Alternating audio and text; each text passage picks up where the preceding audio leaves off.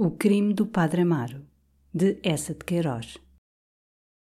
Capítulo 23 Amaro nessa manhã mandou à pressa chamar a Dionísia, apenas recebeu o seu correio. Mas a matrona que estava no mercado veio tarde, quando ele, à volta da missa, acabava de almoçar. Amaro queria saber ao certo e imediatamente para quando estava a coisa. O bom sucesso da pequena? Entre 15 a 20 dias. Porquê? Há novidade? Havia, e o pároco leu-lhe então em confidência uma carta que tinha ao lado. Era do cônego que escrevia da Vieira, dizendo que a São Joaneira tinha já trinta banhos e queria voltar. Eu, acrescentava, perco quase todas as semanas três, quatro banhos, de propósito para os espaçar e dar tempo, porque a minha mulher já sabe que eu sem os meus cinquenta não vai. Ora, já tenho quarenta, veja lá você. Demais por aqui começa a fazer frio de veras. Já se tem retirado muita gente. Mande-me, pois, dizer pela volta do correio em que estado estão as coisas. E num pós-escrito dizia: Tem você pensado que destino se há de dar ao fruto? Mais vinte dias, menos vinte dias, repetiu a Dionísia. E Amaro ali mesmo escreveu a resposta ao cônego que a Dionísia devia levar ao correio. A coisa pode estar pronta daqui a vinte dias. Suspenda por todo o modo a volta da mãe. Isso de modo nenhum. Diga-lhe que a pequena não escreve nem vai, porque a excelentíssima mana passa sempre adoentada. E traçando a perna, e agora, Dionísia, como diz o nosso cônego, que destino se há de dar ao fruto? A matrona arrecalou os olhos de surpresa. Eu pensei que o senhor páraco tinha arranjado tudo, que se ia dar a criança a criar fora da terra. Está claro, está claro, interrompeu o páraco com impaciência. Se a criança nascer viva, é evidente que se há de dar a criar, e que há de ser fora da terra. Mas aí é que está. Quem há de ser a ama? É isso que eu quero que você me arranje. Vai sendo tempo. A Dionísia pareceu muito embaraçada. Nunca gostara de inculcar amas. Ela conhecia uma boa, mulher forte e de muito leite, pessoa de confiança. Mas infelizmente entrara no hospital, doente. Sabia de outra também, até tivera negócios com ela. Era uma Joana Carreira mas não convinha porque vivia justamente nos poiais, ao pé da Riçosa. Qual não convém? exclamou o páraco. Que tem que viva na Riçosa. Em a rapariga convalescendo, as senhoras vêm para a cidade e não se fala mais na Riçosa. Mas a Dionísia procurava ainda, arranhando devagar o queixo. Também sabia de outra. Essa morava para o lado da Barrosa, a boa distância. Criava em casa, era o seu ofício. Mas nessa nem falar. Mulher fraca, doente? A Dionísia chegou-se ao páraco e, baixando a voz, Ai, menino, eu não gosto de acusar ninguém, mas está provado, é uma tecedeira de anjos. Uma quê? Uma tecedeira de anjos. O que é isso? Que significa isso? perguntou o páraco. A Dionísia gaguejou-lhe uma explicação. Eram mulheres que recebiam crianças a criar em casa, e sem exceção as crianças morriam. Como tinha havido uma muito conhecida que era tecedeira e as criancinhas iam para o céu, daí é que vinha o nome. Então as crianças morrem sempre? Sem falhar. O páraco passeava devagar pelo quarto, enrolando o seu cigarro. Diga lá tudo, Dionísia. As mulheres matam-nas? Então a excelente matrona declarou que não queria acusar ninguém. Ela não fora espreitar. Não sabia o que se passava nas casas alheias, mas as crianças morriam todas. Mas quem vai então entregar uma criança a uma mulher dessas? A Dionísia sorriu, apiedada daquela inocência de homem. Entregam, sim senhor, às dúzias. Houve um silêncio. O páraco continuava o seu passeio do lavatório para a janela, de cabeça baixa. Mas que proveito tira a mulher se as crianças morrem? Perguntou de repente. Perde as soldadas. É que se lhe paga um ano de criação adiantado, senhor páraco, a dez tostões ao mês, ou quartinho, segundo as posses. O páraco agora, encostado à janela, rufava devagar nos vidros. Mas que fazem as autoridades, Dionísia? A boa Dionísia encolheu silenciosamente os ombros. O páraco então sentou-se, bocejou e, estirando as pernas, disse: Bem, Dionísia, vejo que a única coisa a fazer é falar à tal que vive ao pé da Riçosa, à Joana Carreira. Eu arranjarei isso. A Dionísia falou ainda das peças de enxoval que já tinha comprado por conta do páraco, de um berço muito barato em segunda mão que vira no Zé Carpinteiro, e ia sair com a carta para o correio, quando o páraco, erguendo-se e galhofando, Ó oh, tia Dionísia, essa coisa da tecedeira de anjos é uma história, hã? Então a Dionísia escandalizou-se. O senhor páraco sabia que ela não era mulher de intrigas. Conhecia a tecedeira de anjos há mais de oito anos, de lhe falar e de a ver na cidade quase todas as semanas. Ainda no sábado passado a vir a sair da taberna do grego. O senhor páraco já tinha ido à Barrosa? Esperou a resposta do páraco e continuou. Pois bem, sabe o começo da freguesia.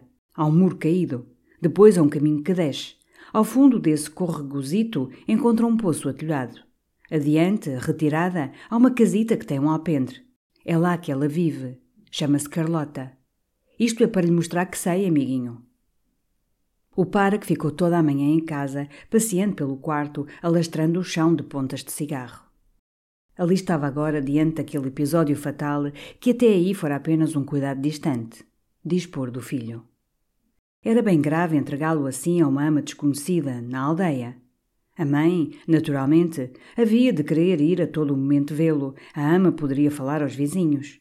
O rapaz viria a ser, na freguesia, o filho do páraco. Algum invejoso que lhe cobiçasse a paróquia poderia denunciá-lo ao senhor vigário-geral. Escândalo, sermão, devassa. E, se não fosse suspenso, poderia, como o pobre Brito, ser mandado para longe, para a serra, outra vez para os pastores. Ah, se o fruto nascesse morto! Que solução natural e perpétua! E para a criança, uma felicidade. Que destino podia ele ter neste duro mundo? Era um enjeitado, era o filho do padre. Ele era pobre, a mãe pobre. O rapaz cresceria na miséria, vadeando, apanhando o estrume das bestas, rameloso e tosco. De necessidade em necessidade, iria conhecendo todas as formas do inferno humano. Os dias sem pão, as noites regeladas, a brutalidade da taberna, a cadeia por fim. Uma enxerga na vida, a vala na morte. E se morresse, era um anjinho que Deus recolhia no paraíso. E continuava paciente tristemente pelo quarto. Realmente o nome era bem posto, tecedoria de anjos. Com razão. Quem prepara uma criança para a vida com o leite do seu peito, prepara para os trabalhos e para as lágrimas. Mais vale torcer-lhe o pescoço e mandá-la direita para a eternidade bem-aventurada. Olha ele, que vida a sua nesses trinta anos atrás. Uma infância melancólica, com aquela pega da Marquesa de Alegres. Depois a casa na estrela, com o larve do tio Tocinheiro. E daí as clausuras do seminário, a neve constante de freirão, e ali em Leiria tantos transes, tanta amargura. Se lhe tivessem esmagado o crânio ao nascer, estava agora com duas asas brancas cantando nos coros eternos. Mas enfim, não havia que filosofar. Era partir para Poiais e falar à ama, à senhora Joana Carreira. Saiu, dirigindo-se para a estrada, sem pressa. Ao pé da ponte veio-lhe, porém, de repente a ideia, a curiosidade de ir à Barrosa ver a tecedeira. Não lhe falaria, examinaria apenas a casa, a figura da mulher, os aspectos sinistros do sítio. Demais como páraco, como autoridade eclesiástica, devia observar aquele pecado organizado num recanto de estrada, impune e rendoso. Podia mesmo denunciá-lo ao Sr. Vigário-Geral ou ao Secretário do Governo Civil. Tinha ainda tempo, eram apenas quatro horas. Por aquela tarde suave e lustrosa fazia-lhe bem um passeio a cavalo. Não hesitou, então. Foi alugar uma égua à estalagem do Cruz. E daí a pouco de espora no pé esquerdo, chutava a direito pelo caminho da Barrosa. Ao chegar ao córrego de que lhe falara a Dionísia, apiou, foi andando com a égua pela arreata. A tarde estava admirável. Muito alto no céu, uma grande ave fazia semicírculos vagarosos. Encontrou enfim o poço atolhado ao pé de dois castanheiros onde pássaros ainda chilreavam. Adiante, num terreno plano, muito isolada, lá estava a casa com o seu alpendre. O sol declinando batia-lhe na única janela do lado, acendendo-a num resplendor de ouro e brasa. E, muito delgado, elevava-se da chaminé um fumo claro no ar sereno. Uma grande paz estendia-se em redor. No monte, escuro da rama dos pinheiros baixos, a capelinha da Barrosa punha a alvura alegre da sua parede muito caiada. Amaro ia imaginando então a figura da tecedeira. Sem saber porquê, supunha-a muito alta, com um carão trigueiro onde dois olhos de bruxa refulgiam. De fronte da casa prendeu a égua à cancela e olhou pela porta aberta. Era uma cozinha térrea, de grande lareira, com saída para o pátio estradado de mato onde dois bacurinhos fuçavam. Na prateleira da chaminé rebrilhava a louça branca. Dos lados pendiam grandes caçarolas de cobre de um lustro de casa rica. Num velho armário meio aberto branquejavam pilhas de roupa. E havia tanta ordem que uma claridade parecia sair do asseio e do arranjo das coisas. Amaro então bateu forte as palmas. Uma rola pulou assustada dentro da sua gaiola de vinho pendurada da parede. Depois chamou alto: Senhora Carlota! Imediatamente do lado do pátio uma mulher apareceu, com um crivo na mão. E Amaro, surpreendido, viu uma agradável criatura de quase quarenta anos, forte de peitos, ampla de encontros, muito branca no pescoço, com duas ricas arrecadas e uns olhos negros que lhe lembraram os de Amélia ou antes o brilho mais repousado dos da São Joaneira. Assombrado, balbuciou. Creio que me enganei. Aqui é que mora a senhora Carlota? Não se enganara, era ela. Mas com a ideia que a figura medonha, que tecia os anjos, devia estar a algures, agachada num vão tenebroso da casa, perguntou ainda: Vossa Messê vive aqui só? A mulher olhou desconfiada. Não, senhor, disse por fim. Vive com meu marido? Justamente o marido saía do pátio, medonho esse, quase anão, com a cabeça embrulhada num lenço e muito enterrada nos ombros, a face de uma amarelidão de cera oleosa e lustrosa. No queixo anelavam-se-lhe os pelos raros de uma barba negra. E sob as arcadas fundas sem sobrancelhas vermelhejavam dois olhos raiados de sangue, olhos de insônia e de bebedeira. Para o seu serviço, Vossa Senhoria quer alguma coisa? disse, muito colado à saia da mulher. Amar foi entrando pela cozinha e tartamudeando uma história que ia forjando laboriosamente. Era uma parente que ia ter o seu bom sucesso. O marido não pudera vir falar-lhes porque estava doente. Queria uma ama para lhes ir para casa e tinham-lhe dito: Não, fora de casa, não. Cá em casa, disse o anão que não se despegava das saias da mulher, mirando o páraco de lado com o seu medonho olho injetado. Ah, então tinham-no informado mal. Sentia mas o que o parente queria era uma ama para casa. Veio dirigindo-se para a égua, devagar. Parou e, abotoando o casacão, Mas em casa recebem crianças para criação? perguntou ainda. Convindo o ajuste, disse o anão que o seguia. Amaro arranjou a espora no pé, deu um puxão ao estribo, demorando-se, rodando em torno da cavalgadura. É necessário trazer-lhe cá, já se sabe. O anão voltou-se, trocou um olhar com a mulher que ficara à porta da cozinha. Também se lhe vai buscar, disse. Amaro batia palmadas no pescoço da égua.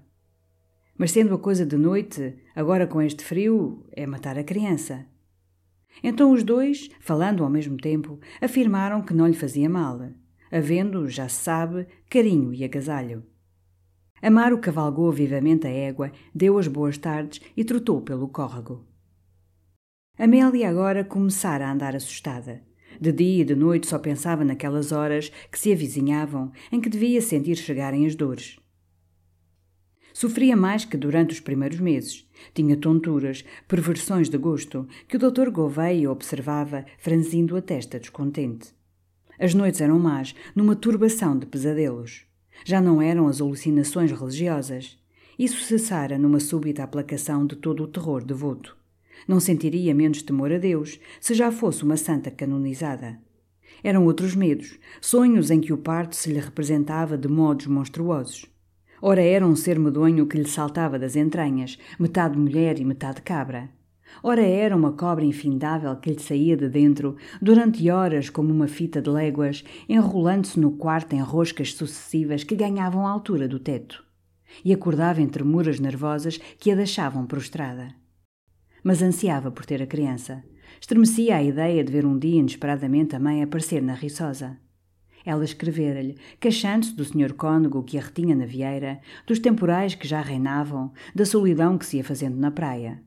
Além disso, Dona Maria da Assunção voltara. Felizmente, uma noite providencialmente gelada dera-lhe a jornada uma inflamação dos brônquios estava de cama para semanas, segundo dizia o Dr. Gouveia. O libaninho, esse, também viera à Riçosa. e saíra lastimando de não ter visto a Améliazinha que tinha nesse dia enxaqueca. Se isto se demora mais quinze dias, vem-se a descobrir tudo, dizia ela, choramingando a Amaro. Paciência, filha, não se pode forçar a natureza. O que tu me tens feito sofrer, suspirava ela, o que tu me tens feito sofrer. Ele calava-se resignado, muito bom, muito terno agora com ela. Vinha a ver quase todas as manhãs, porque não queria pelas tardes encontrar o abade Ferrão. Tranquilizara a respeito da ama, dizendo-lhe que falara à mulher da Riçosa inculcada pela Dionísia. Era uma escolha rica a senhora Joana Carreira, mulher forte como um carvalho, com barricas de leite e dentes de marfim. Fica-me tão longe para vir ver depois a criança, suspirava ela. Tomavam-na agora pela primeira vez entusiasmos de mãe. Desesperava-se em não poder ela mesmo costurar o resto do enxoval. Queria que o rapaz, porque havia de ser um rapaz, se chamasse Carlos. Cismava-o já homem e oficial de cavalaria. Enternecia-se com a esperança de o ver gatinhar.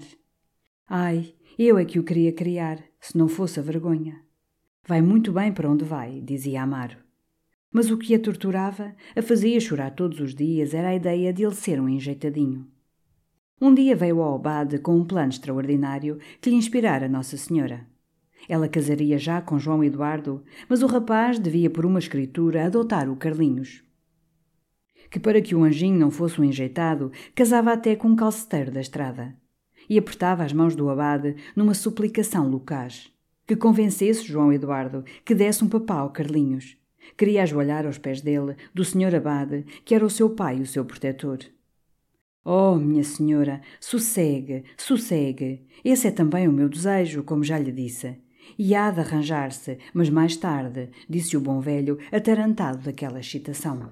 Depois, daí a dias, foi outra exaltação. Descobrira de repente, uma manhã, que não devia trair Amaro, porque era o papá do seu Carlinhos. E disse-o ao abade. Fez corar os sessenta anos do bom velho, palrando muito convencidamente dos seus deveres de esposa para com o páraco. O abade, que ignorava as visitas do páraco todas as manhãs, assombrou-se. Minha senhora, que está a dizer? Que está a dizer? Cai em si. Que vergonha! Imaginei que lhe tinham passado essas loucuras. Mas é o pai do meu filho, senhor abade, disse ela, olhando muito séria. Fatigou então Amaro toda uma semana com uma ternura pueril. Lembrava-lhe cada meia hora que era o papá do seu Carlinhos. Bem sei, filha, bem sei, dizia ele impaciente. Obrigado, não me gabo da honra. Ela chorava, então, aninhada no sofá. Era necessária toda uma complicação de carícias para acalmar. Fazia-o sentar num banquinho junto dela. Tinha-o ali como um boneco, contemplando, coçando-lhe devagarinho a coroa. Queria que se tirasse a fotografia ao Carlinhos para a trazerem ambos numa medalha ao pescoço. E se ela morresse, ele havia de levar o Carlinhos à sepultura, ajoelhá-lo, pôr-lhe as mãozinhas, fazê-lo rezar pela mamã. Atirava-se então para a almofada, tapando o rosto com as mãos. Ai, pobre de mim, meu querido filho, pobre de mim. Cala-te, que vem gente, dizia-lhe Amar furioso. Ah, aquelas manhãs na Riçosa. Eram para ele como uma penalidade injusta. Ao entrar, tinha de ir à velha escutar-lhe as lamúrias. Depois, era aquela hora com Amélia, que o torturava com os pieguices de um sentimentalismo histérico, estirada no sofá, grossa como um túnel, com a face entumecida, os olhos papudos. Numa dessas manhãs, Amélia, que se queixava de queimbras, quis dar um passeio pelo quarto apoiada a Amaro. Ia-se arrastando, enorme no seu velho robe de chambre, quando se sentiram, embaixo no caminho, passos de cavalos. Chegaram à janela, mas Amaro recuou vivamente e deixando Amélia que embasbacara com a face contra a vidraça. Na estrada, galhardamente montado numa égua baia, passava João Eduardo de paletó branco e chapéu alto. Ao lado trotavam os dois morgaditos, um num pônei, outro acorreado num burro. E atrás, à distância, num passo de respeito e de cortejo, um criado de farda, de bota de cano e esporões enormes, com uma libré muito larga que lhe fazia na ilharga rugas grotescas e no chapéu a roseta escarlate. Ela ficara assombrada, seguindo-os até que as costas do lacaio desapareceram à esquina da casa. Sem uma palavra, veio sentar-se no sofá. Amaro, que continuava passeando pelo quarto, teve então um risinho sarcástico. O idiota, de lacaio à retaguarda. Ela não respondeu, muito escarlate. E Amaro, chocado, saiu atirando com a porta, foi para o quarto de Dona Josefa contar-lhe a cavalgada e vituperar o morgado. Um excomungado de criado de farda, exclamava a boa senhora, com as mãos apertadas na cabeça. Que vergonha, senhor páraco, que vergonha para a nobreza destes reinos. Desde esse dia Amélia não tornou a choramingar, se pela manhã o senhor páraco não vinha. Quem esperava agora com impaciência era o senhor abate Ferrão, pela tarde. Apoderava-se dele, criou numa cadeira junto ao canapé. E depois de rodeios demorados de ave que tenteia à presa, caía sobre a pergunta fatal se tinha visto o Sr. João Eduardo. Queria saber o que ele dissera, se falara nela, se avistara à janela. Torturava-o com curiosidades sobre a casa do morgado, a mobília da sala, o número de lacaios e de cavalos, se o criado de farda servia à mesa. E o bom abade respondia com paciência, contente de haver esquecida do páraco, ocupada de João Eduardo. Tinha agora a certeza que aquele casamento se faria. Ela evitava, de resto, pronunciar sequer o nome de Amaro, e uma vez mesmo respondeu ao Abade que lhe perguntava se o senhor que voltara à Riçosa. Ai, vem pela manhã ver a madrinha, mas eu não lhe apareço, que nem estou decente. Todo o tempo que podia estar de pé, passava-o agora à janela, muito arranjada da cinta para cima, que era o que se podia ver da estrada, enxovalhada das saias para baixo. Estava esperando João Eduardo, os morgados e o lacaio. E tinha de vez em quando, com efeito, o gozo de os ver passar naquele passo bem lançado de cavalos de preço, sobretudo o da égua baia de João Eduardo, que ele de fronte da riçosa fazia sempre ladear, de chicote atravessado e perna amarialva, como lhe ensinaram morgado. Mas era o lacaio, sobretudo, que a encantava e com o nariz nos vidros seguia-o num olhar goloso, até que à volta da estrada via desaparecer o pobre velho, de dorso corcovado, com a gola da farda até à nuca e as pernas bamboleantes. E para João Eduardo, que delícia aqueles passeios com os morgaditos na égua baia. Nunca deixava de ir à cidade. Fazia-lhe bater o coração o som das ferraduras sobre o lajedo. Ia passar diante amparo da botica, diante do cartório do Nunes que tinha a sua banca ao pé da janela, diante da arcada, diante do senhor administrador que lá estava na varanda de binóculo para a teles. E o seu desgosto era não poder entrar com a égua, os morgaditos e o lacaio pelo escritório do Dr. Godinho, que era no interior da casa. Foi um dia, depois de um desses passeios triunfais, que, voltando às duas horas da Barrosa, ao chegar ao Poço das Bentas e ao subir para o caminho de carros, viu de repente o Sr. Padre Amaro que descia montado num garrano. Imediatamente João Eduardo fez caracolar a égua. O caminho era tão estreito que, apesar de se chegarem às sebes, quase roçaram os joelhos. E João Eduardo pôde então, do alto da sua égua de cinquenta moedas, agitando ameaçadoramente o chicote, esmagar com o olhar o padre Amaro, que se encolheu muito pálido, com a barba por fazer, a face biliosa, esporeando ferozmente o garrano ronceiro. No alto do caminho, João Eduardo ainda parou, voltando-se sobre a cela, e viu o páraco que apiava à porta do casebre isolado onde há pouco, ao passar, os morgaditos tinham rido do anão. Quem vive ali? Perguntou João Eduardo ao lacaio. Uma Carlota. Má gente, senhor Joãozinho. Ao passar na riçosa, João Eduardo, como sempre, pôs a passo a égua baia, mas não viu por trás dos vidros a costumada face pálida sob o lenço escarlate. As portadas das janelas estavam meio cerradas, e ao portão, desatrelado, com os varais em terra, o cabriolé do Dr. Gouveia. É que tinha chegado, enfim, o dia. Naquela manhã viera da Riçosa um moço da quinta com um bilhete de Amélia quase ininteligível. Dionísia depressa, a coisa chegou. Trazia a ordem também de ir chamar o do Sr. Dr. Gouveia. Amaro foi ele mesmo avisar a Dionísia. Dias antes, tinha-lhe dito que Dona Josefa, a própria Dona Josefa, lhe inculcara uma ama que ele já ajustara, grande mulher, rija como um castanheiro. E agora combinaram rapidamente que nessa noite Amaro se postaria com a ama à portinha do pomar e Dionísia viria dar-lhe a criança bem atabafada. Às nove da noite, Dionísia, e não nos faça esperar, recomendou-lhe ainda Amaro, vendo-o abalar num espalhafato.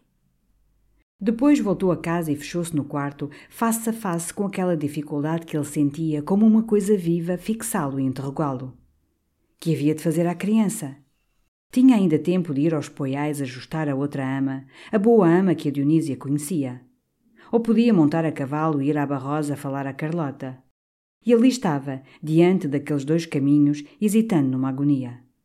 Queria serenar, discutir aquele caso como se fosse um ponto de teologia, pesando os prós e os contras. Mas tinha temerariamente diante de si, em lugar de dois argumentos, duas visões. A criança a crescer e a viver nos poiais, ou a criança esganada pela Carlota a um canto da estrada da Barrosa. E, passeando pelo quarto, suava de angústia, quando no patamar a voz inesperada do Libaninho gritou: Abre para o cozinho, que sei que estás em casa. Foi necessário abrir ao Libaninho, apertar-lhe a mão, oferecer-lhe uma cadeira. Mas o Libaninho, felizmente, não se podia demorar.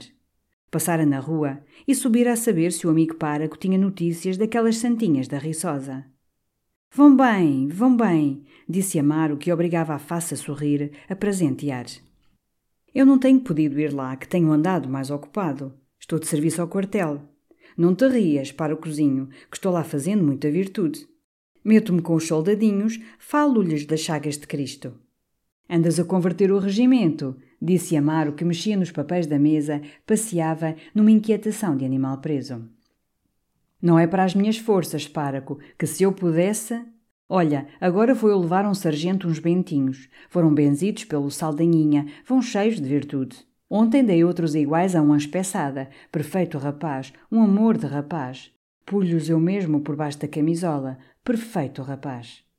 Devias deixar esses cuidados pelo regimento ao coronel, disse Amaro abrindo a janela, abafando impaciência.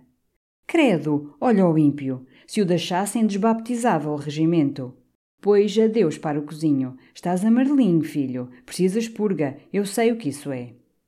Ia a sair, mas à porta, parando, Ai, disse cá para o cozinho, disse cá. Tu ouviste alguma coisa? De quê? Foi o padre Saldanha que me disse. Diz que o nosso chantre declarara, palavras do Saldanhinha, que lhe constava que ia na cidade um escândalo com um senhor eclesiástico. Mas não disse quem nem o quê. O Saldanha quilo sondar, mas o chantre diz que recebera só uma denúncia vaga, sem nome. Tenho estado a pensar, quem será? Pataradas do Saldanha. Ai, filho, Deus queira que sejam, que quem folga são os ímpios. Quando fores pela Riçosa, dá recados àquelas santinhas. E pulou pelos degraus a ir levar a virtude ao batalhão. Amaro ficara aterrado. Era ele de certo, eram os seus amores com Amélia que já iam chegando ao vigário-geral em denúncias tortuosas. Ele vinha agora aquele filho, criado a meia légua da cidade, ficar como uma prova viva.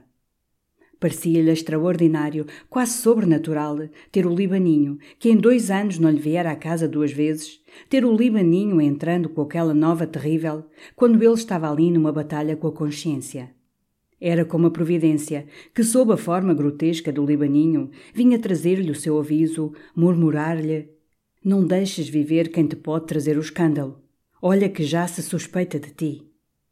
Era de certo Deus apiedado que não queria que houvesse na terra mais um enjeitado, mais um miserável, e que reclamava o seu anjo. Não hesitou. Partiu para a estalagem do Cruz e daí a cavalo para a casa de Carlota. Demorou-se lá até às quatro horas. De volta à casa, atirou o chapéu para cima da cama e sentiu enfim um alívio de todo o seu ser. Estava acabado. Lá falara a Carlota e ao anão. Lá lhe pagaram um ano adiantado. Agora era esperar pela noite. Mas na solidão do quarto toda a sorte de imaginações mórbidas o assaltavam. Via a Carlota a esganar a criancinha roxa. Via cabos da polícia mais tarde a desenterrar o cadáver. O Domingos da administração redigindo sobre um joelho alto de corpo de delito e ele, de batina, arrastado para a cadeia de São Francisco, em ferros, ao lado do anão. Tinha quase vontade de montar a cavalo, voltar a Barrosa, desfazer o ajuste. Mas uma inércia retinha-o. Depois, nada o forçava à noite a entregar a criança à Carlota. Podia levá-la bem agasalhada à Joana Carreira, a boa ama dos poiais. Para escapar àquelas ideias que lhe faziam sob o crânio um ruído de tormenta, saiu, foi ver Natário que já se erguia e que lhe gritou imediatamente do fundo da poltrona: Então você viu, Amaro? O idiota, de lacaio atrás. João Natário passara-lhe na rua, na égua baia, com os morgadinhos. E Natário desde então rugia de impaciência de estar ali amarrado à cadeira e não poder recomeçar a campanha, expulsá-lo por uma boa intriga da casa do morgado, arrancar-lhe a égua e o lacaio. Mas não as perde, em Deus me dando pernas. Deixe lá o homem, Natário, disse Amaro. Deixá-lo. Quando tinha uma ideia prodigiosa, que era provar ao morgado, com documentos, que o João Eduardo era um beato. Que lhe parecia ao amigo Amaro? Era engraçado, com efeito. O homem não deixava de o merecer só pela maneira como olhava para a gente de bem do alto da égua. E Amaro fazia-se vermelho, ainda indignado do encontro, de manhã, no caminho de carros da Barrosa. Está claro, exclamou Natário, para que somos nós sacerdotes de Cristo, para exaltar os humildes e derrubar os soberbos. Dali Amaro foi ver Dona Maria da Assunção, que já se erguera também, que lhe fez a história da sua bronquite e a enumeração dos últimos pecados. O pior era que, para se distrair um bocado na convalescência, recostava-se por trás da vidraça e um carpinteiro que morava de fronte embasbacava para ela. E por influência do maligno, não tinha forças para se retirar para dentro e vinham-lhe pensamentos maus. Mas Vossa Senhoria não está com atenção, Senhor Páraco. Ora, é essa, minha senhora. E apressou-se a pacificar-lhe os escrúpulos, porque a salvação daquela velha alma idiota era para ele um emprego melhor que a mesma paróquia. Já escurecia quando entrou em casa. A escolástica queixou-se da demora que lhe estorrara o jantar. Mas Amaro tomou apenas um copo de vinho e uma garfada de arroz que engoliu de pé, olhando com terror pela janela à noite que impassivelmente caía. Entrava no quarto a ver se os candeeiros já estavam acesos quando o coadjutor apareceu.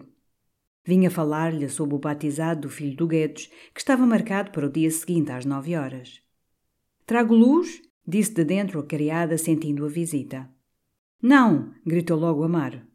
Temia que o coadjutor visse a alteração que sentia nas faces ou que se instalasse para toda a noite. Diz que vem na Nação de antes de ontem um artigo muito bom, observou o coadjutor, grave. Ah! fez Amaro. Passeava no seu trilho costumado, do lavatório para a janela. Parava às vezes a rufar nos vidros. Já se tinham acendido os candeeiros. Então o coadjutor, Chocado com aquela treva do quarto e aquele passear de fera numa jaula, ergueu-se e, com dignidade, Estou a incomodar, talvez. Não! E o coadjutor, satisfeito, sentou-se, com o seu guarda-chuva entre os joelhos. Agora anoitece mais cedo, disse. Anoitece. Enfim, Amar, desesperado, declarou-lhe que tinha uma enxaqueca odiosa que se ia encostar. E o homem saiu, depois de lhe lembrar ainda o batizado do menino do seu amigo Guedes. Amaro partiu logo para a Riçosa. Felizmente a noite estava tenebrosa e quente, anunciando chuva. E agora tomado de uma esperança que lhe fazia bater o coração. Era que a criança nascesse morta. E era bem possível. A São Joaneira em Nova tivera duas crianças mortas. A ansiedade em que vivera Amélia devia ter perturbado a gestação. E se ela morresse também? Então esta ideia, que nunca lhe acudira, invadiu bruscamente uma piedade, uma ternura por aquela boa rapariga que o amava tanto e que agora, por obra dele, gritava dilacerada de dores. E todavia, se ambos morressem, ela e a criança, era o seu pecado e o seu erro que caíam para sempre nos escuros abismos da eternidade. Ele ficava, como antes da sua vinda à leiria, um homem tranquilo, ocupado da sua igreja, de uma vida limpa e lavada como uma página branca. Parou junto ao casebre em ruínas à beira da estrada, onde devia estar a pessoa que da Barrosa vinha buscar a criança. Não se tinha decidido se seria o homem ou a Carlota. E Amaro receava encontrar o anão para lhe levar o filho com aqueles olhos raiados de um sangue mau. Falou para dentro, para as trevas do casebre. Olá! Foi um alívio quando a clara voz da Carlota disse da negrura: Cá está. Bem, é esperar, senhora Carlota. Estava contente. Parecia-lhe que não tinha nada a temer se o filho partisse aninhado contra aquele robusto seio de quarentona fecunda, tão fresca e tão lavada. Foi então rondar a casa. Estava apagada e muda, como um empastamento mais denso de sombra naquela lúgubre noite de dezembro. Nem uma fenda de luz saía das janelas do quarto de Amélia. No ar muito pesado, nenhuma folhagem ramalhava. E a Dionísia não aparecia. Aquela demora torturava-o. Podia passar gente e vê-lo rondar na estrada. Mas repugnava-lhe ir ocultar-se no casebre em ruínas ao pé da Carlota. Foi andando ao comprido do muro do pomar, voltou e viu então na porta envidraçada do terraço uma claridade de luz aparecer. Correu para a portinha verde do pomar que quase imediatamente se abriu. E a Dionísia, sem uma palavra, pôs-lhe nos braços um embrulho. Morta? perguntou ele. Qual? Vivo! Um rapagão! E fechou a porta devagarinho quando os cães, farejando rumor, começavam a ladrar. Então o contacto do seu filho contra o seu peito desmanchou como um vendaval todas as ideias de Amaro. O quê? Ir dá-lo àquela mulher, à tecedeira de anjos, que na estrada o atiraria a algum valado ou em casa o arremessaria à latrina? Ah, não, era o seu filho. Mas que fazer, então? Não tinha tempo de correr aos poiais e acordar a outra ama. A Dionísia não tinha leite. Não o podia levar para a cidade. Oh, que desejo furioso de bater àquela porta da quinta, precipitar-se para o quarto de Amélia, meter-lhe o pequerruchinho na cama, muito agasalhado, e todos três ficarem ali como no conchego de um céu. Mas que? Era padre. Maldita fosse a religião que assim o esmagava. De dentro do embrulho saía um gemido. Correu então para o casebre, quase esbarrou com a Carlota, que se apoderou logo da criança. Aí está, disse ele. Mas ouça lá, isto agora é sério. Agora é outra coisa. Olhe que o não quero morto. É para o tratar. O que se passou não vale. É para o criar. É para viver. Você tem a sua fortuna. Trate dele. Não tem dúvida, não tem dúvida, dizia a mulher apressada. Escute, a criança não vai bem agasalhada. Ponha-lhe o meu capote. Vai bem, senhor, vai bem. Não vai, como ele diabos. É o meu filho. Há de levar o capote. Não quero que morra de frio. Atirou-lhe aos ombros com força, traçando-lhe sobre o peito, agasalhando a criança. E a mulher, já enfastiada, meteu rapidamente pela estrada. Amaro ficou ali plantado no meio do caminho, vendo o vulto perder-se na negrura. Então todos os seus nervos, depois daquele choque, se relaxaram numa fraqueza de mulher sensível e rompeu a chorar. Muito tempo rondou a casa, mas ela permanecia na mesma escuridão, naquele silêncio que o aterrava. Depois, Triste e fatigado, veio voltando para a cidade quando batiam as dez badaladas na sé. A essa hora, na sala de jantar da Riçosa, o doutor Gouveia asseava tranquilamente o frango assado que lhe preparara a Gertrudes para depois das canseiras do dia. O abade Ferrão, sentado junto da mesa, assistia-lhe à ceia. Viera munido dos sacramentos para o caso de haver perigo. Mas o doutor estava satisfeito. Durante as oito horas de dores, a rapariga mostrara-se corajosa. O parto fora feliz, de resto, e saíram um rapagão que fazia muita honra ao papá. O bom abade Ferrão baixava castamente os olhos àqueles detalhes no seu pudor de sacerdote. E agora, dizia o doutor, trinchando o peito do frango, agora que eu introduzi a criança no mundo, os senhores, e quando digo os senhores, quero dizer a igreja, apoderam-se dele e não o largam até à morte. Por outro lado, ainda que menos sofregamente, o Estado não o perde de vista. E aí começa o desgraçado a sua jornada do berço à sepultura entre um padre e um cabo de polícia. O abade curvou-se e tomou uma estrondosa pitada, preparando-se para a controvérsia. A igreja, continuava o doutor com serenidade, começa quando a pobre criatura ainda nem tem sequer a consciência da vida para lhe impor uma religião. O abade interrompeu, meio sério, meio rindo. Ó oh, doutor, ainda que não seja senão por caridade com a sua alma, devo adverti-lo que o Sagrado Concílio de Trento, Cânono 13, comina a pena de excomunhão contra todo o que disser que o batismo é nulo, por ser imposto sem a aceitação da razão. Tome nota, abade. Eu estou acostumado a essas amabilidades do Concílio de Trento para comigo e outros colegas. Era uma assembleia respeitável, acudiu o abade já escandalizado. Sublime, abade, uma assembleia sublime. O Concílio de Trento e a Convenção foram as duas mais prodigiosas assembleias de homens que a Terra tem presenciado. O abade fez uma visagem de repugnância àquele cotejo irreverente entre os santos autores da doutrina e os assassinos do bom rei Luís XVI. Mas o doutor prosseguiu. Depois, a igreja deixa a criança em paz algum tempo enquanto ela faz a sua dentição e tem o seu ataque de lombrigas. Vá, vá, doutor, murmurava o abade, escutando-o pacientemente, de olhos cerrados, como significando: anda, anda, enterra bem essa alma no abismo de fogo e peixe.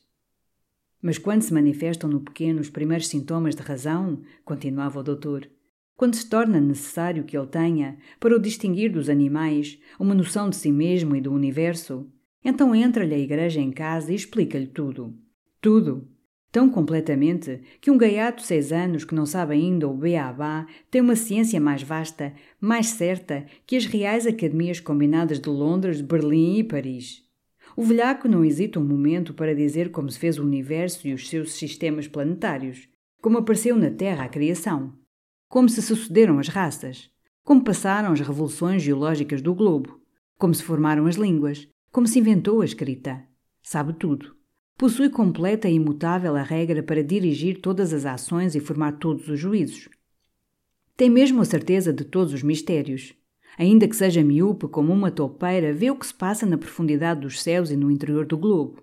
Conhece, como se não tivesse feito senão assistir a esse espetáculo, o que lhe há de suceder depois de morrer. Não há problema que não decida. E quando a Igreja tem feito deste marmanjo uma tal maravilha de saber, mandam então aprender a ler. O que eu pergunto é: para quê? A indignação tinha emudecido o abade. Diga lá, abade, para que os mandam os senhores ensinar a ler. Toda a ciência universal, o res sibilis, está no catecismo.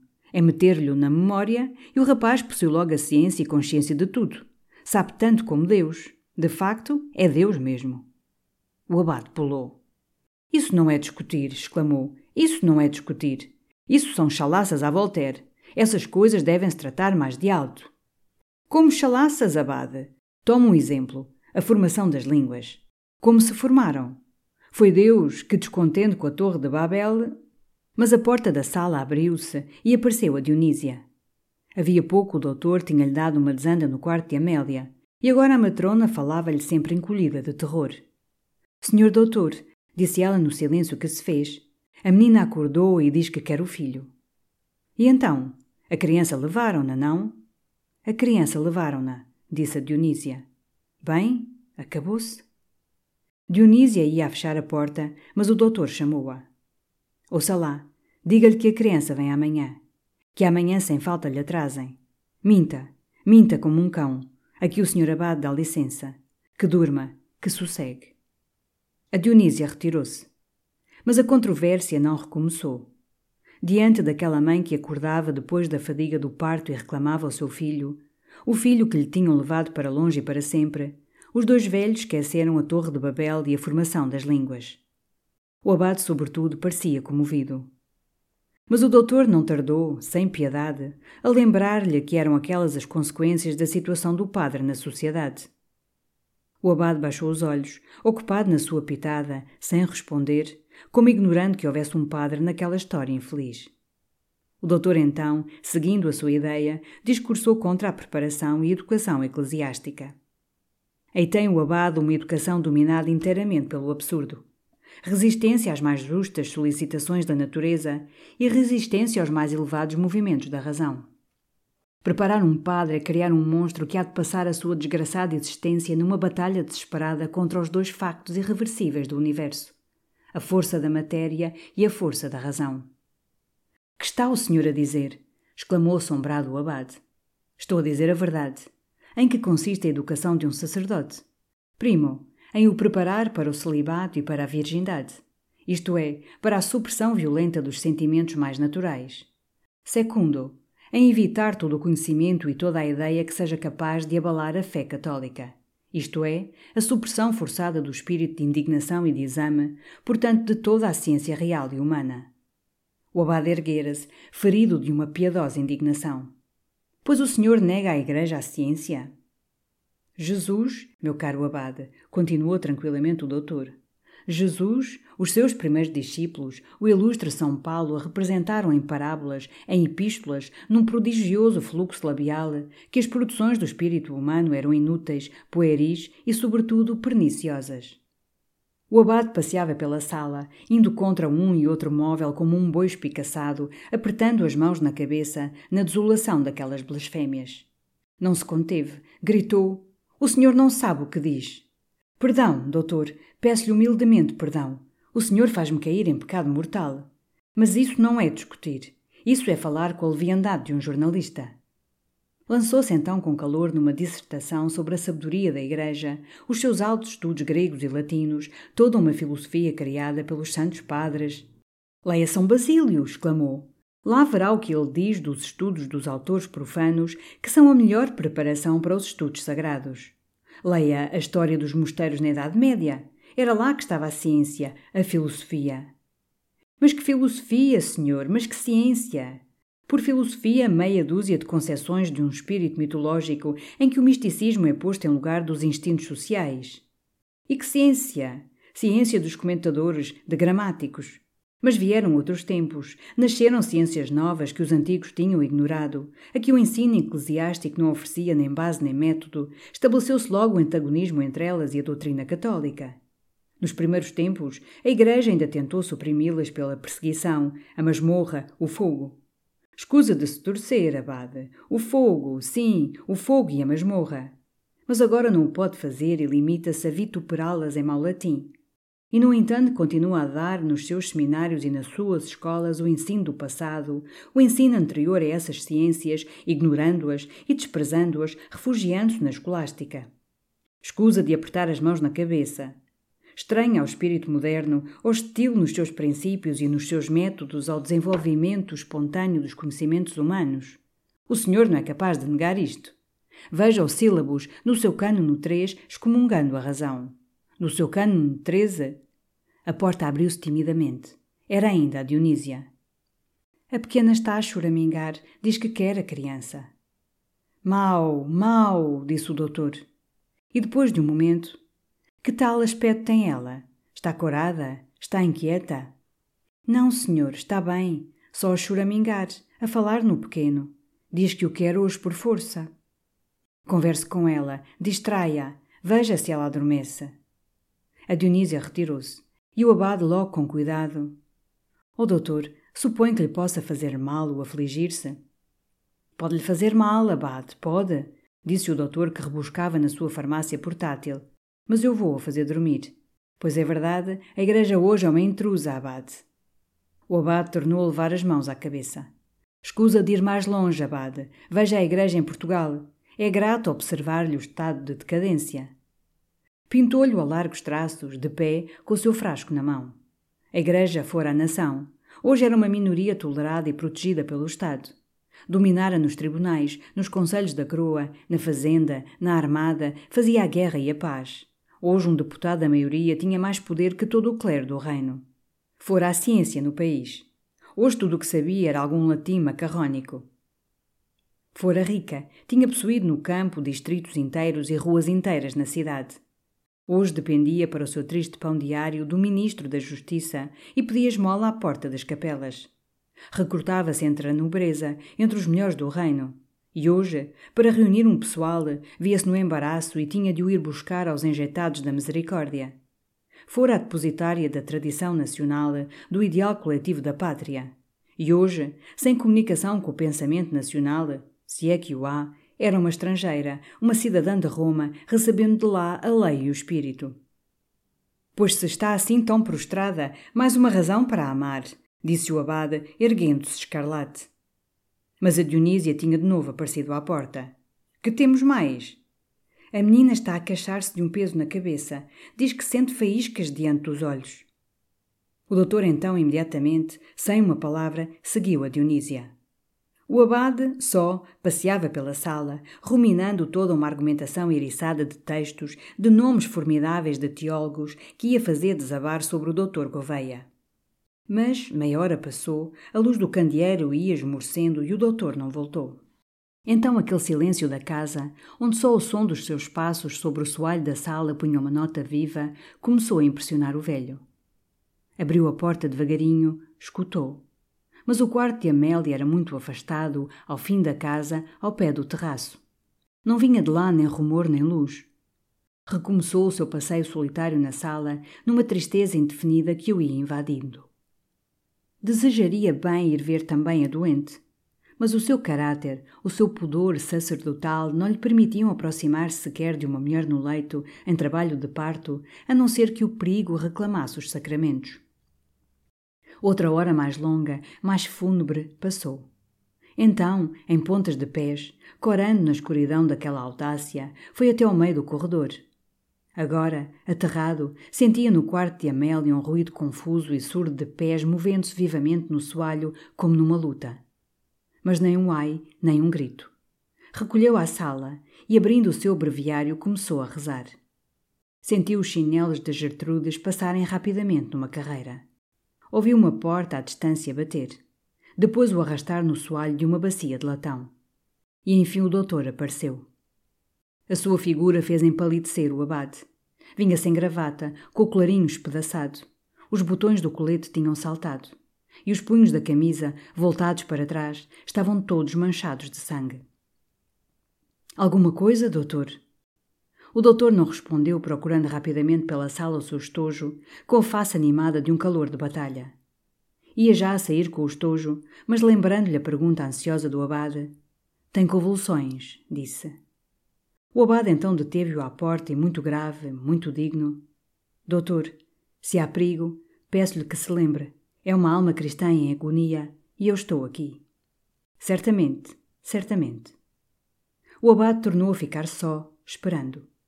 Tudo dormia na Riçosa, Dona Josefa, os caseiros, a quinta, os campos em redor.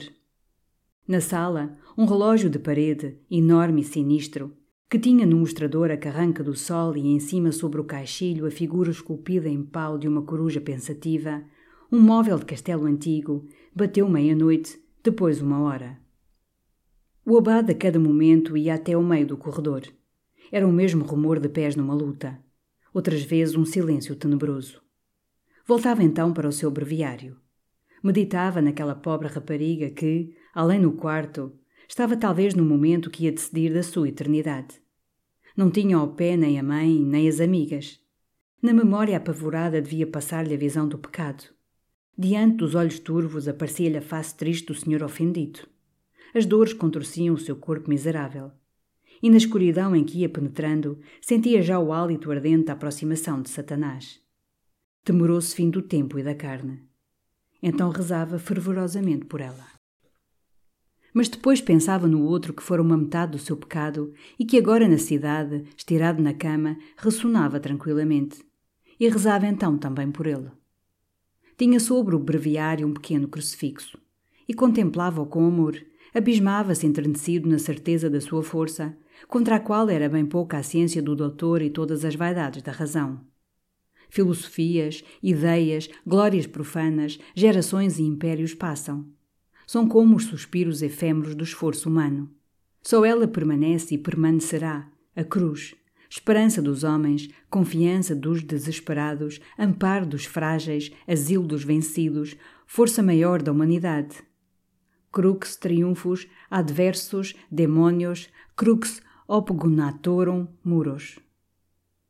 Então o doutor entrou, muito escarlate, vibrante daquela tremenda batalha que estava dando lá dentro à morte. Vinha buscar outro frasco, mas abriu a janela, sem uma palavra, para respirar um momento uma golfada de ar fresco. Como vai ela? perguntou o abade. Mal, disse o doutor saindo. O abade então ajoelhou, balbuciou a oração de São Fulgêncio. Senhor, dá-lhe primeiro a paciência, dá-lhe depois a misericórdia. E ali ficou, com a face nas mãos, apoiado à beira da mesa. A um rumor de passos na sala ergueu a cabeça. Era a Dionísia, que suspirava, recolhendo todos os guardanapos que encontrava nas gavetas do aparador. Então, senhora, então? perguntou-lhe o abade. Ai, senhor abade, está perdidinha. Depois das convulsões que foram de arrepiar, caiu naquele sono, que é o sono da morte. E olhando para todos os cantos como para se assegurar da solidão, disse muito excitada. Eu não quis dizer nada que o senhor doutor tem um gênio. Mas sangrar a rapariga naquele estado é querer matá-la. Que ela tinha perdido pouco sangue, é verdade. Mas nunca se sangra ninguém em semelhante momento. Nunca, nunca. O senhor doutor é homem de muita ciência. Pode ter a ciência que quiser. Eu também não sou nenhuma tola. Tenho vinte anos de experiência. Nunca me morreu nenhuma nas mãos, senhor abade. Sangrar em convulsões até causa horror. Estava indignada. O senhor doutor tinha torturado a criaturinha. Até lhe quisera administrar clorofórmio. mas a voz do Dr. Gouveia barrou por ela do fundo do corredor e a matrona abalou com o seu molho de guardanapos. O bedonho relógio, com a sua coruja pensativa, bateu as duas horas, depois as três. O abade, agora, cedia a espaço a uma fadiga de velho, cerrando um momento as pálpebras. Mas resistia bruscamente. Ia respirar o ar pesado da noite, olhar aquela treva de toda a aldeia. E voltava a sentar-se, a murmurar, com a cabeça baixa, as mãos postas sobre o breviário. Senhor, volta os teus olhos misericordiosos para aquele leito de agonia. Foi então Gertrudes que apareceu comovida. O senhor doutor mandara abaixo acordar o moço para pôr a égua ao cabriolé. Ai, senhor abade, pobre criaturinha! Ia tão bem e de repente isto. Que foi por lhe tirarem o filho? Eu não sei quem é o pai, mas o que sei é que nisto tudo anda um pecado e um crime. O abade não respondeu, orando baixo pelo padre Amaro. O doutor então entrou com os seus tojos na mão. Se quiser, abade, Pode ir, disse. Mas o abade não se apressava, olhando o doutor, com uma pergunta a bailar-lhe nos lábios entreabertos e retendo-a por timidez. Enfim, não se conteve e, num tom de medo, Fez-se tudo, não há remédio, doutor? Não. É que nós, doutor, não devemos aproximar-nos de uma mulher em parte ilegítimo senão num caso extremo. Está num caso extremo, senhor Abade disse o doutor, vestindo já o seu grande casacão. O abade então recolheu o breviário, a cruz, mas antes de sair, julgando o seu dever de sacerdote por diante do médico racionalista a certeza da eternidade mística que se desprende do momento da morte, murmurou ainda: É neste instante que se sente o terror de Deus, o vão do orgulho humano. O doutor não respondeu, ocupado a afivelar o seu estojo. O abade saiu, mas, já no meio do corredor, voltou ainda e, falando com inquietação: O doutor desculpe, mas tem-se visto, depois dos socorros da religião, os moribundos voltarem assim de repente por uma graça especial. A presença do médico então pode ser útil. Eu ainda não vou, ainda não vou, disse o doutor, sorrindo involuntariamente de ver a presença da medicina reclamada para auxiliar a eficácia da graça. Desceu a ver se estava pronto o cabriolé. Quando voltou ao quarto de Amélia, a Dionísia e a Gertrudes, de rojos ao lado da cama, rezavam. O leito, todo o quarto estava revolvido como um campo de batalha. As duas velas consumidas extinguiam-se. Amélia estava imóvel, com os braços hirtos, as mãos crispadas de uma cor de púrpura escura, e a mesma cor mais arroxeada cobria-lhe a face rígida. E debruçado sobre ela, com o crucifixo na mão, o abade dizia ainda, numa voz de angústia: Jesus, Jesus, Jesus, lembra-te da graça de Deus. Tem fé na misericórdia divina. Arrepende-te no seio do Senhor. Jesus, Jesus, Jesus. Por fim, sentindo-a morta, ajoelhou, murmurando um miserere. O doutor, que ficara à porta, retirou-se devagarinho, atravessou em bicos de pés o corredor e desceu à rua, onde o moço segurava a égua atrelada. Vamos ter água, senhor doutor, disse o rapaz, bocejando de sono. O doutor Gouveia ergueu a gola do paletó, acomodou os seus tojos no assento, e daí a um momento o cabriolé rodava surdamente pela estrada, sob a primeira pancada de chuva, cortando a escuridão da noite com o clarão vermelho das suas duas lanternas. Millions of people have lost weight with personalized plans from Noom, like Evan, who can't stand salads and still lost 50 pounds. Salads, generally, for most people, are the easy button, right? For me, that wasn't an option. I never really was a salad guy. That's just not who I am. But Noom worked for me. Get your personalized plan today at Noom.com. Real Noom user compensated to provide their story. In four weeks, the typical Noom user can expect to lose one to two pounds per week. Individual results may vary.